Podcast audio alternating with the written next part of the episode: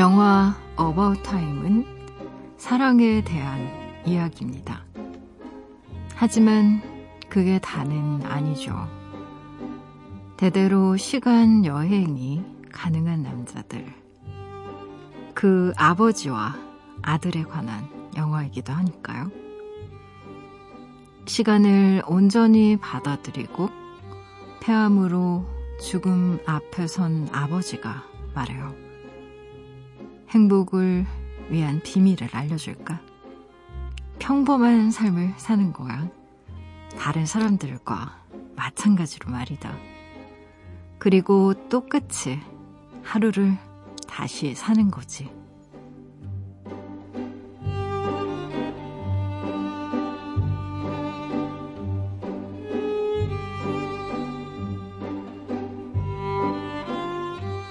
하루를 두 번 산다면 어떨까요? 보이지 않던 것들이 보이고 더 나은 내가 될 수 있을까요? 오늘이 다시 오지 않을 단 하루라면 누구와 무엇을 기록하고 싶은가요? 당신은?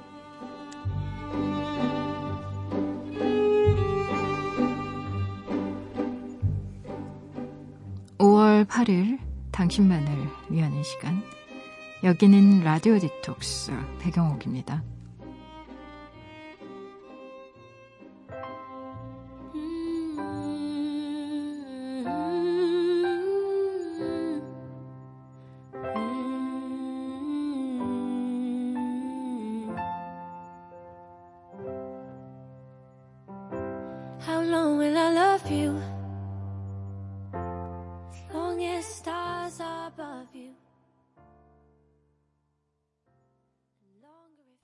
라디오 디톡스 백영옥입니다.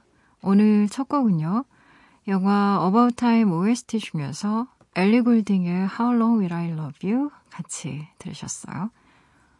지난밤 그리고 어제 하루 잘 보내셨어요? 저는 라디오 디톡스의 DJ 소설가 백영옥입니다. 음, 그래요. About Time 좋아해요. 저는 이 영화 좋아해서, 어, 시간차를 두고 몇 번 봤던 것 같은데요. 영화를 볼 때마다 시점이 좀 바뀝니다. 음, 처음에는 남자 주인공, 당연히 남자 주인공 시점에서 보게 됐고요.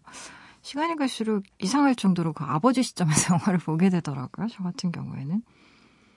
음, 이 아버지가 이런 얘기를 해요. 어, 50살에 은퇴할 수 있는 사람은 폐암에 걸린 시간 여행자밖에 없다고.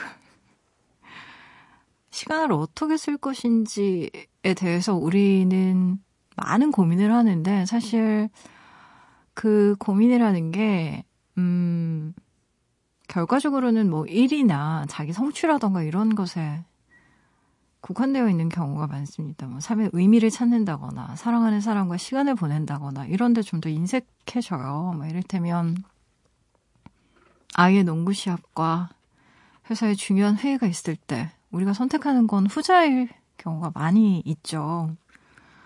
어, 가정이라던가 아니면 뭐 친구의 일이라던가 이런 것들은 살다 보면 일에 치여서 점점 이렇게 뒤로 밀리는 경우가 많은데 이 아버지는 시간 여행을 할 수 있게 된 관계로 자신의 미래가 어떻게 될지를 미리 살아봅니다. 그래서 알게 돼요. 본인이 쉰살을 넘기면 암으로 세상을 떠난다는 걸 알게 돼요. 그래서 영화의 첫 장면을 보면 이 아들의 나레이션이 나오는데요. 아버지를 이렇게 묘사합니다. 제 기억이 맞다면. 아버지는 시간이 늘 남아 돌았다.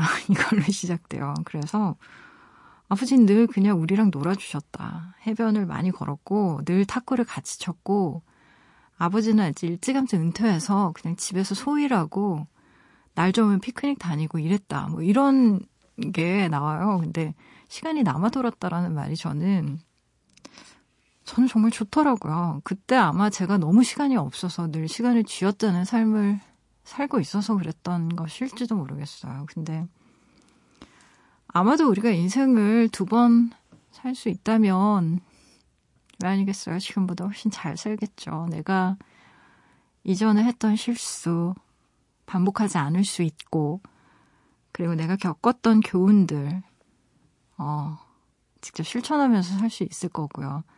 우리 누구나 그런 것들을 꿈꾸잖아요. 그때 그런 행동을 내가 하지 않았더라면, 그때 내가 그를 잡았더라면, 혹은 그녀를 놓지 않았더라면, 그때 내가, 내가 하는 일을 포기하지 않았더라면, 그랬더라면, 지금의 나는 좀 다르지 않았을까? 이런 가정법 안에서 얼마나 많이 살아요, 우리가. 근데, 인생을 두 번 살고 하루를 몇 번이고 살 수 있다면, 아, 보완할 거잖아요. 잘못된 점들을 계속 수정할 거고. 근데 흥미로운 건 영화에서 보시면 알겠지만, 내가 과거로 돌아가서 내 과오를 수정할 때마다 내 미래가 바뀝니다. 계속. 시간이라는 게 과거, 현재, 미래로 딱딱딱 분리되어 있는 것들이 아니고 상호 연결성이 있기 때문에 서로가 서로에게 서로 스며 있고 연결되어 있고 흡수되어 있죠. 그래서 매우 사소한 변화만으로도 엄청나게 많은 결과들이 뒤바뀌는 경우가 생겨요. 영화 재밌습니다. 여러분들도 보시면 아마 좋을 거예요. 특히나 5월은 가족의 달이잖아요. 뭐 어린이날, 어버이날, 스승의 날, 뭐 날이 얼마나 많습니까? 어버타임 같은 영화는 뭐 가족들이 함께 모여서 보면 음 그래도 가족이 정말 좋지 않은가. 어, 가족의 사랑이라는 것이 그래도 가장 든든하지 않은가 뭐 이런 생각도 들고요. 또 어떻게 살 것인지, 시간을 어떻게 사용할 것인지에 대한 굉장히 다양한 음, 그런 생각들도 할 수 있어요. 좋은 영화입니다. 라디오 디톡스 배경옥입니다. 이 시간에 듣고 싶은 노래도 좋고요. 나누고 싶은 이야기도 좋아요. 지금 여기로 말 걸어주시겠어요? 짧은 건 50원, 긴 문자와 사진 첨부 문자는요. 100원이 추가되는 샵 8001번이고요. 무료인 미니, 미니 어플로도 참여 가능합니다. 다시 듣기와 팟캐스트로도요. 언제든지 함께 하실 수 있어요. 내가 내 곁에 있을게. 언제나 넌 혼자가 아니란 걸 내가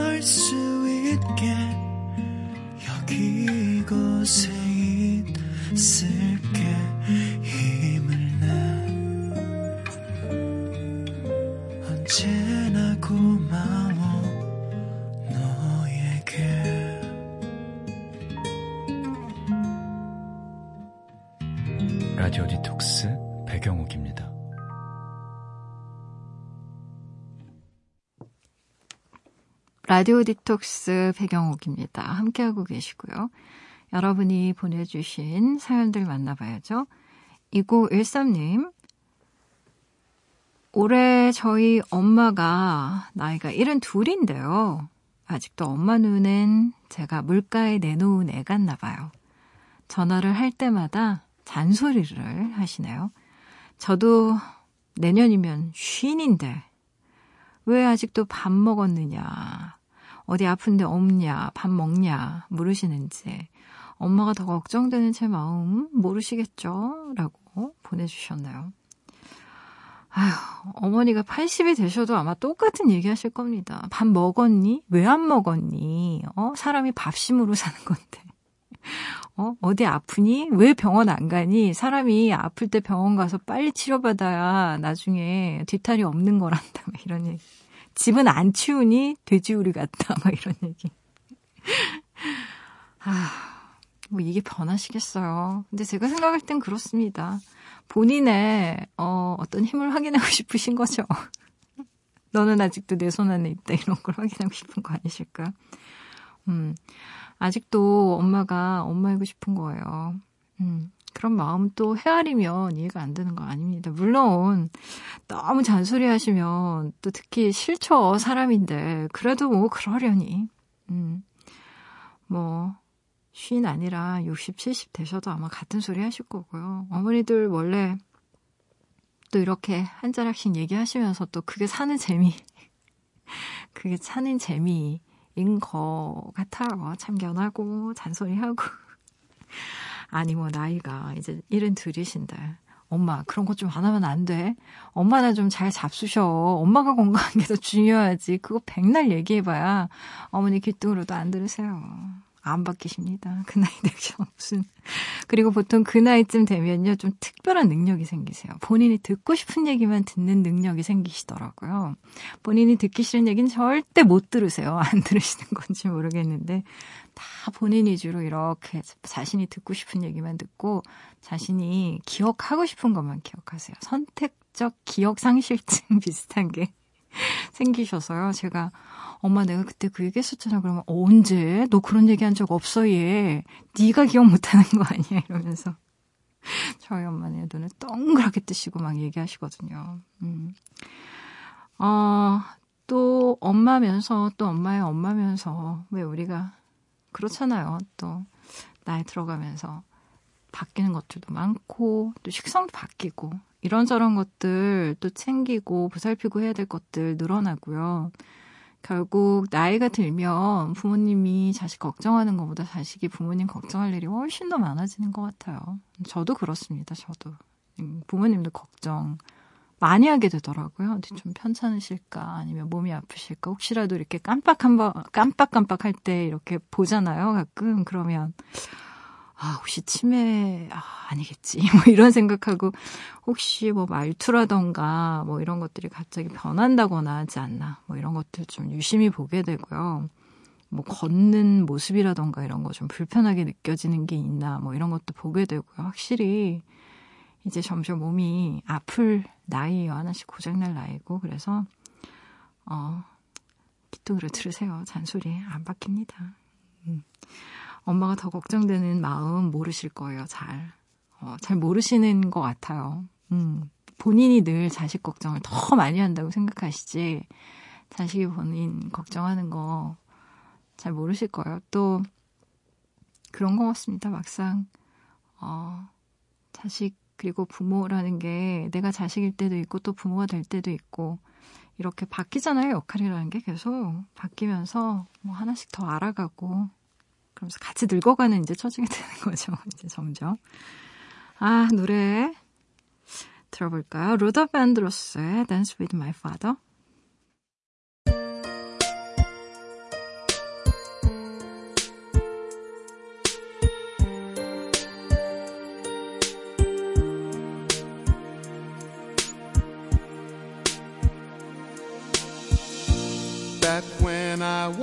Child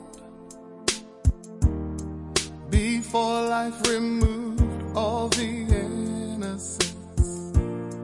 My father would lift me high.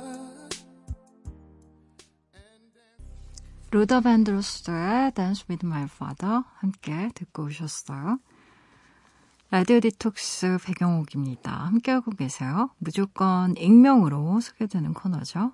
긴 사연의 긴 대화로 우리끼리 깊은 이야기를 나눠보는 시간 딥톡스 오늘의 이야기입니다. 제이님이 보내주신 사연이에요.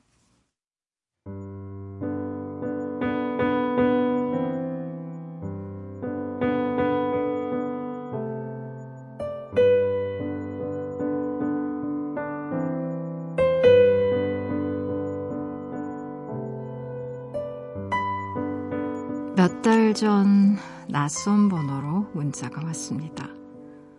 대뜸 제 이름을 부르면서 그러더군요. 오랜만이야. 잘 지냈어? 사람 촉이라는 게 참 희한하죠. 분명 낯선 번호에 자기소개도 없었는데요. 오랜만이야. 잘 지냈어? 그 아홉 글자에 그 사람 얼굴이 떠올랐어요. 제 첫사랑, 그 사람 같다는 기분이 들었습니다. 대학교 3학년 때 만났고요. 4년을 함께 했던 사람이에요. 어찌 보면 첫사랑은 아니죠. 처음 누군가를 좋아한 건 중학교 때였는데요. 그를 첫사랑이라 부르는 건 그만큼 강렬했기 때문입니다. 내가 지금껏 해온 건 사랑이 아니었구나 싶을 만큼 마음을 줬으니까요. 오랜만이야. 잘 지냈어? 문자의 주인공은 그 사람이었습니다. 대학교 선후배들과 술자리를 하다가 제 이야기가 나왔고요. 연락처를 아는 사람이 있어 받았다고 하더군요. 제 나이 27에 헤어졌으니까요. 횟수로 8년 만에 온 연락에 마음이 무너졌어요. 통화를 하게 됐고, 만날 약속을 잡았고, 저녁을 먹었습니다. 그날을 시작으로 자주 보게 됐고, 그렇게 썸, 아닌 썸을 타기 시작했죠.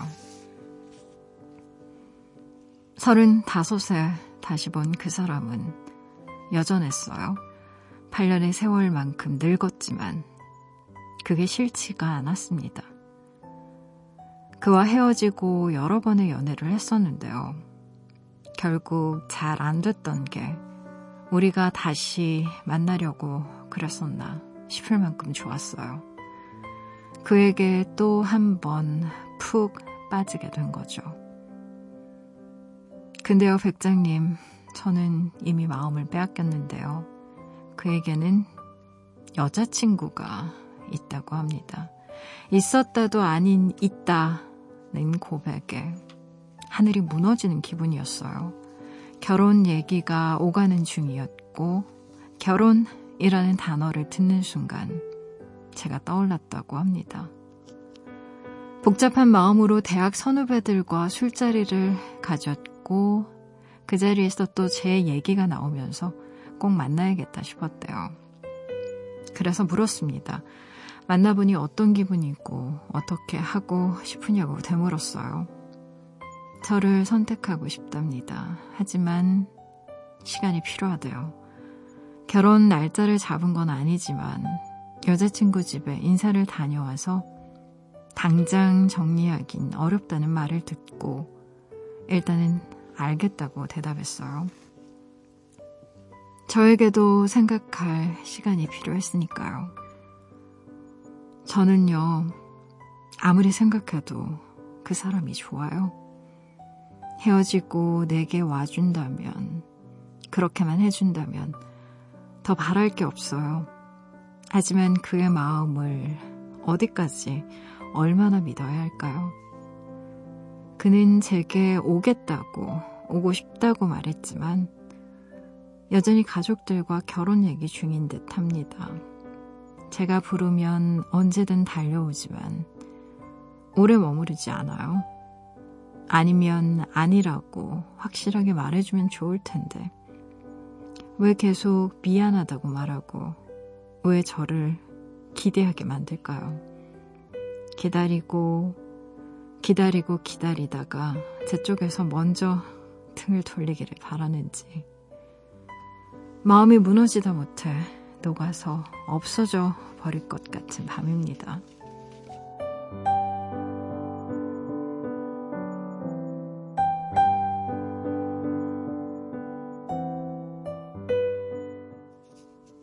헤어졌던 남자친구, 대학교 3학년 때 만나셨다고 했는데요. 4년 연애했었고, 그 남자친구에게 8년 만에 전화 가온 후에 그분과 다시 또 사랑에 빠진 여자분의 사연 입니다.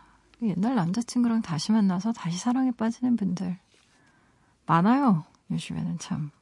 더더군다나 SNS 시대에는 뭐 찾는 거 일도 아니잖아요. 여자친구, 옛날 여자친구 뭐 하고 있는지 너무 쉽게 찾을 수 있기 때문에. 근데 문제는 그분에게 이미 혼담 이야기가 오고 가고 있는 여자친구가 있었다는 것이죠. 아, 이 사연을 읽는데 제가 마음이 참 좋지 않았어요. 마음이 많이 아픕니다. 그리고 제가 지금부터 하는 말 들으시면 마음이 더 아프실 거예요. 어떻게 하죠? 어, 좋은 얘기가 아니라서 참 저도 힘든데요. 저는 이런 상황을 음 생각보다 많이 봤어요. 그리고 이게 얼마나 자주 일어나는 상황인가 하면요. 영화, 소설, 드라마로 정말 무수히 많이 그려진 상황이 있고요. 런어웨이 브라이드라고 아예 대놓고 이런 현상을 제목으로 쓴 영화가 있을 정도예요. 결혼 직전에 사람들이 자신의 선택에 대한 불안감 때문에 과거에서 위안을 찾으려는 경향을 뜻하는 말이 있을 정도예요.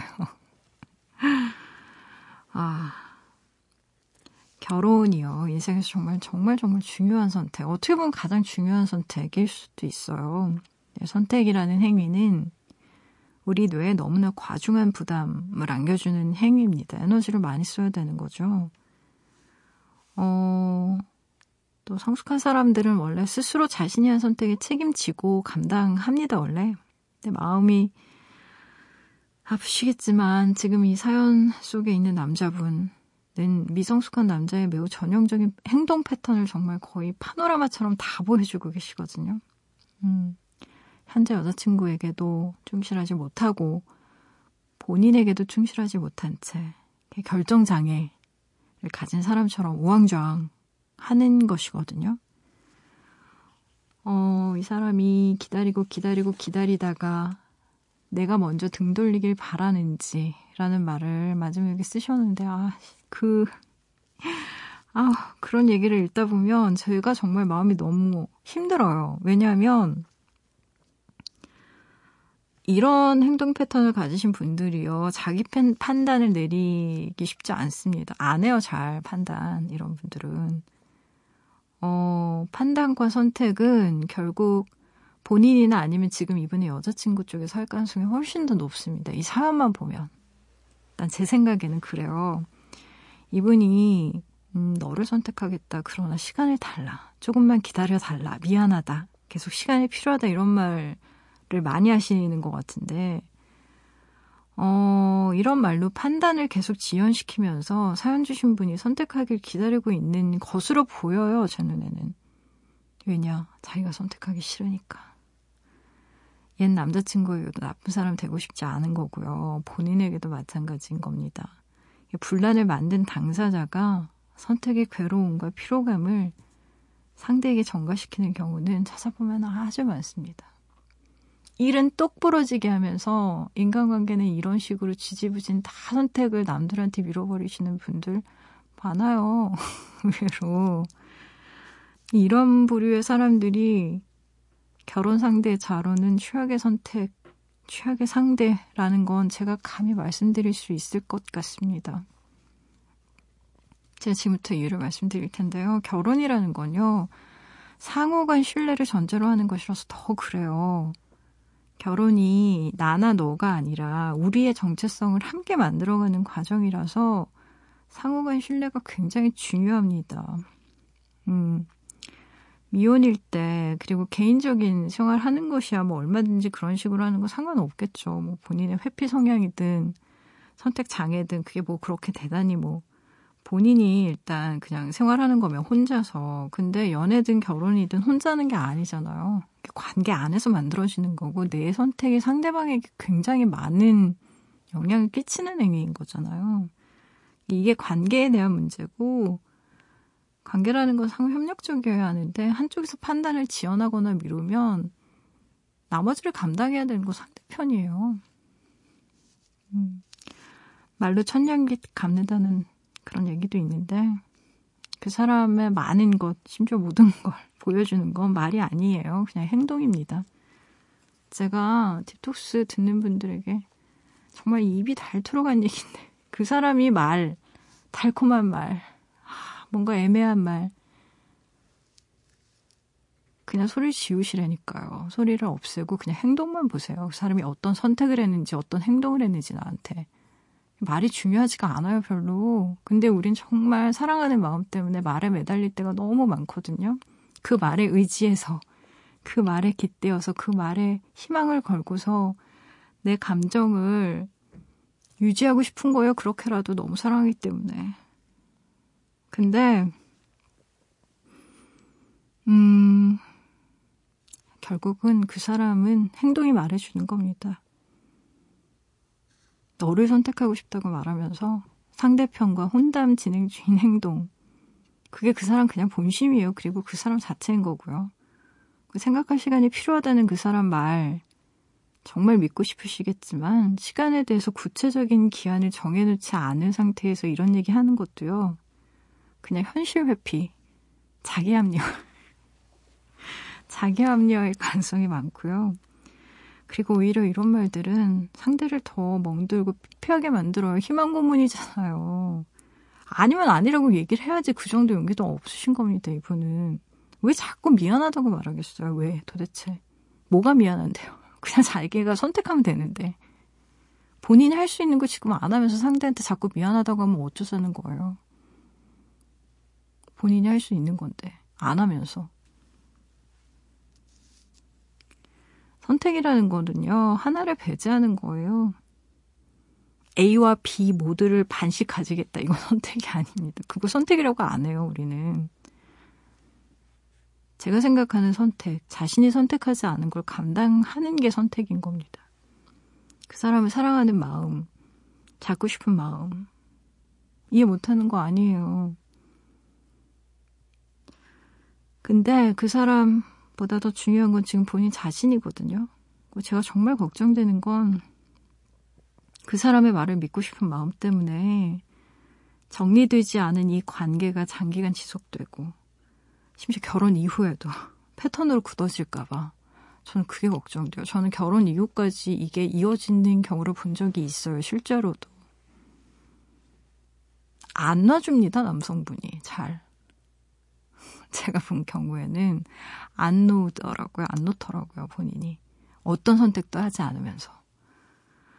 아, 참 힘들어요, 이런 경우에. 그 늪이라고 하죠. 사람이 감정에 늪에 빠지면 헤어나기 힘들고요. 그리고 제가 지금 이 얘기 하는 거 아마 마음에 안 와닿으실 거예요. 지금 이분을 좋아하고 상대를 원하는 마음이 너무 강해서 심지어 상대방에게 약혼녀 비슷한 사람이 있다는 걸 아는 순간 이분에 대한 욕망과 집착이 100배는 더 강해졌을 겁니다. 원래 사람은 금기된 걸 원하게 되어 있어요. 사람 심리가 참 이상해서요. 헤어져야지라고 생각했던 그 순간에조차 상대한테 연인이 있었다라는 걸 알게 되면 너무 분노해서 헤어지지 말아야겠다는 생각도 하는 게 사람 마음이거든요. 우리 감정이라는 게 그렇게 논리적이고 이성적이지 않아요. 특히나 사랑을 할 때는. 그래서 제가 지금 한 얘기들이 마음에 와닿지 않을 수도 있어요. 근데, 음, 시간이 지나고 나서, 어, 제 얘기, 이 방송을요, 한번 다시 더 들어보셨으면 좋겠어요. 그리고 일단 이거 하나만 꼭 기억하셨으면 좋겠습니다. 행동 없는 말은요. 그 사람의 본심이 아닙니다. 말은 본심이 아닙니다. 정확하게요. 그 사람을 말해주는 건 그 사람 행동이에요. 아, 노래, 노래 골라봤어요. 김광석의 노래 들려드릴게요. 너무 아픈 사랑은 사랑이 아니었음을.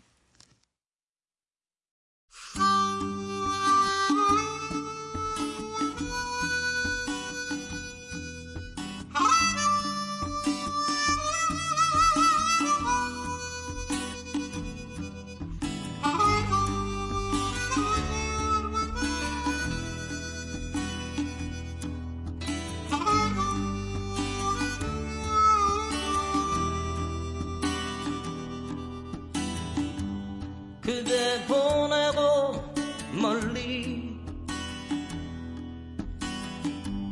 가을 새와 작별하듯 김광석의 너무 아픈 사랑은 사랑이 아니었음을 듣고 오셨어요. 라디오 디톡스 백영옥입니다. 함께하고 계세요. 포털 사이트에 라디오 디톡스 백영옥입니다. 치시고요. 홈페이지 들어오시면 딥 독스 게시판이 있습니다. 언제든 편한 시간에 이야기 올려주실 수 있게 게시판은 늘 열려 있으니까요. 생각나실 때 들어오셔서 편하게 글 남겨주세요.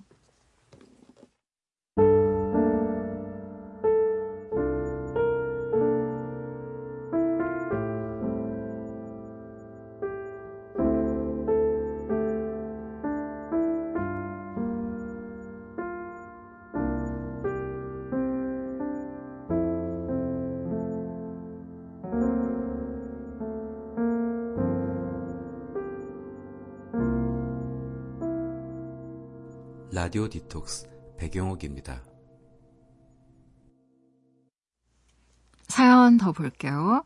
9904님, 백장님은 물 많이 드시는 편이세요? 저는요, 뭘 마시는 걸 별로 안 좋아하거든요. 요즘 몸도 안 좋고 작고 어지럽고 그래서 병원에 갔었는데요. 수분 부족이라고 물 많이 마셔야 한대요. 저보다 어린 의사쌤한테 된통 혼났어요. 물을 안 마셔도 아플 수 있다니 신경 좀 써야겠어요. 백장님도 물 자주 많이 드세요. 라고 보내주셨나요? 음. 저는 물을 정말 많이 마십니다. 너무 많이 마셔서. 음.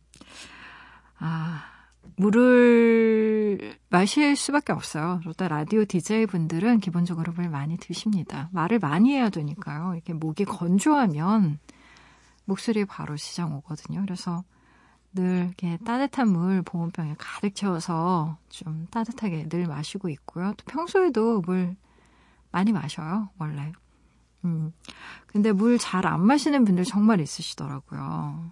어, 뭐 하루에 몇 리터를 마시라고 했죠? 뭐 2리터 마셔야 된다고 하나? 물 8컵 마시면 좋다. 뭐 이런 기사도 있고 하는데 뭐 이게 맞는 말이다. 아니다. 뭐 의학적으로 별로 어 증명되지 않은 얘기다. 참 말이 많아요. 근데 음, 생각해보면 물이라는 건 우리 몸이 수분이 몇 프로인가요? 몸에, 우리 몸에 거의 80% 이상이 수분이잖아요. 그래서 수분으로 이루어졌으니까 수분이 좀 들어가면 좋지 않겠는가 이렇게 약간 좀 무식하게 생각을 해볼 수도 있을 것 같고 어, 물이라는 게 또 너무 많이 마셔도 중독된다고 하더라고요.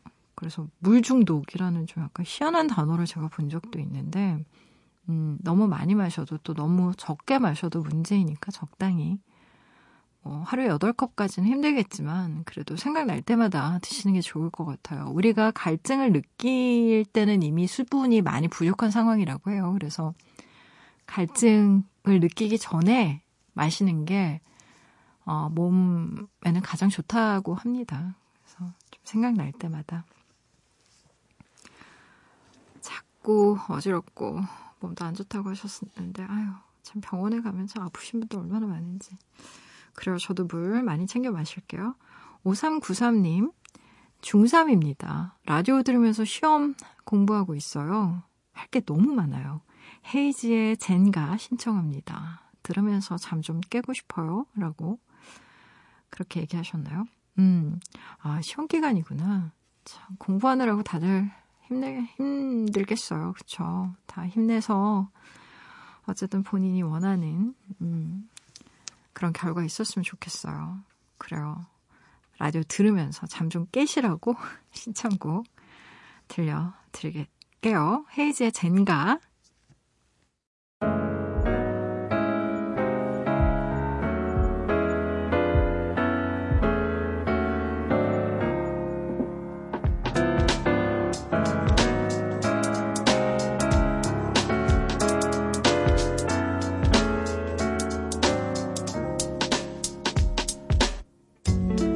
just wanna play this game.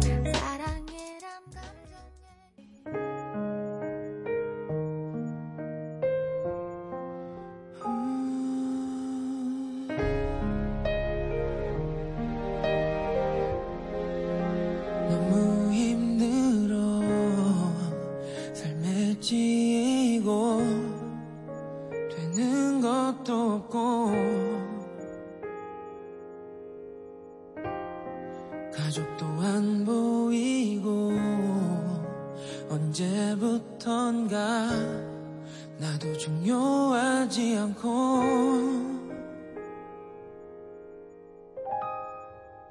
없진 않지만 더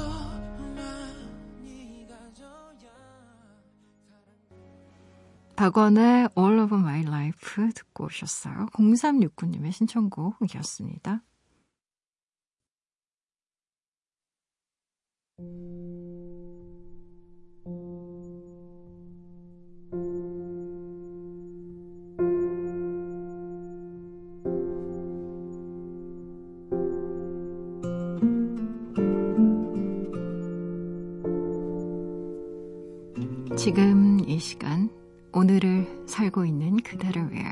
밑줄을 그었어요. 밑줄 사용법.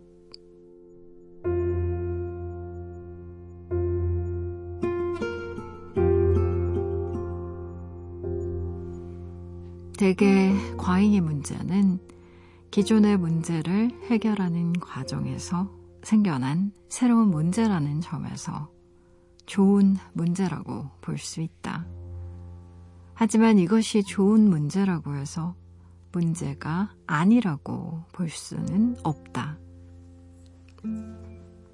어느 커피숍을 갈지, 어떤 앱을 다운로드 받을지 등을 결정하는 것은 보통 사소한 문제다. 극한의 어려움이 계속해서 생겨나는 시대를 살면서 사실 이런 것까지 문제라고 부르는 것은 어쩌면 비윤리적인 행위일 수도 있다. 과잉 문제가 닥친 모든 영역을 아울러 생각해 보면 이제는 뭔가 새로운 방식이 필요한 상황임을 깨닫게 된다. 우선 삶과 일에 대한 접근 방식부터 변화가 필요하다. 더하는 것이 아닌 덜어내는 연습을 해야 한다.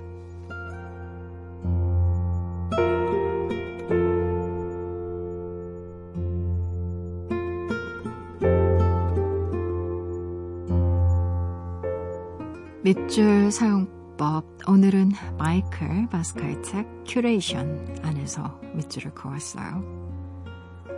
작년부터 5년이 넘은 구형 핸드폰을 바꾸려고 시도한 적이 있습니다. 시도는 늘 실패로 돌아갔어요. 새로운 핸드폰에 맞는 요금제를 선택해야 하는데요. 저로선 요금제 종류와 구성이 정말 상상을 초월했거든요. 90개가 넘는 요금제가 다시 결합과 약정, 기기 할인 이벤트로 연결되어 있었습니다. 숫자에 약한 저는 매번 선택을 보류했습니다. 여행 중 방문한 일본의 한 카레 전문점에서는 카레의 종류와 원하는 밥의 양, 12단계의 매운맛, 거기에 수많은 토핑 중 하나를 선택해야만 했습니다. 결국 regular라고 외치고 말았죠. 선택은 제게 늘 스트레스를 줬어요. 즐겨 찾는 여행 커뮤니티에는 정보가 참 많습니다. 그곳에 올라온 글 중에요. 타인에게 여행 루트를 짜달라고 하는 글을 종종 보게 돼요. 여행 정보는 도움받을 수 있지만 여행에서 가장 중요한 건 자신만의 여정을 짜는 것일 테죠. 결국 선택 장애의 문제입니다. 심리학자 베리 슈워츠는 인간은 선택의 자유를 누릴 때 행복하지만 너무 많은 선택의 자유가 주어지면 오히려 선택 자체가 힘들어지고 나쁜 선택을 할 가능성과 선택하지 못한 기회비용이 심리적 압박감을 줄 수 있다는 걸 강조하죠. 이른바 선택의 역설입니다. 보살피다라는 라틴어 큐라레에서 유래된 큐레이션이라는 단어가 요즘처럼 다양하게 쓰이는 걸 본 적이 없어요. 마이클 바스카는 저서 큐레이션에서 큐레이션을 과감히 덜어내는 힘이라고 정의합니다. 선택한 새로운 조합을 통해 의미를 재창출하는 큐레이션은요, 이제 미술 전시뿐만 아니라 인터넷과 출판, 영화, 음악, 여행, 유통 등 거의 모든 분야에 접목되었어요. 오직 단 한 권의 책을 전시물처럼 파는 일본 긴자의 한 서점은 큐레이션의 최정점이라고 할 수 있겠네요. 미래학자 앨빈 토플러는 1970년 미래의 충격에서 미래의 사람들은 자유의 부재가 아니라 자유의 과잉으로 말미암아 고통받을 것이다. 호세 사람들은 초고도 산업의 딜레마인 과잉 선택의 희생자가 될지도 모른다 라고 예측했습니다. 우리를 둘러싼 수많은 뉴스와 정보, 그것들이 인간관계를 덮치기 전, 먼저 능동적으로 덜어내고 정리하지 못하면요. 우리가 정보를 선택하는 것이 아니라 정보가 그리고 관계들이 우리를 선택하게 될지도 모릅니다. 생각나는 버나드 쇼의 묘비명 하나가 있어서 소개할게요. 우물쭈물 하다가 네, 이럴 줄 알았지.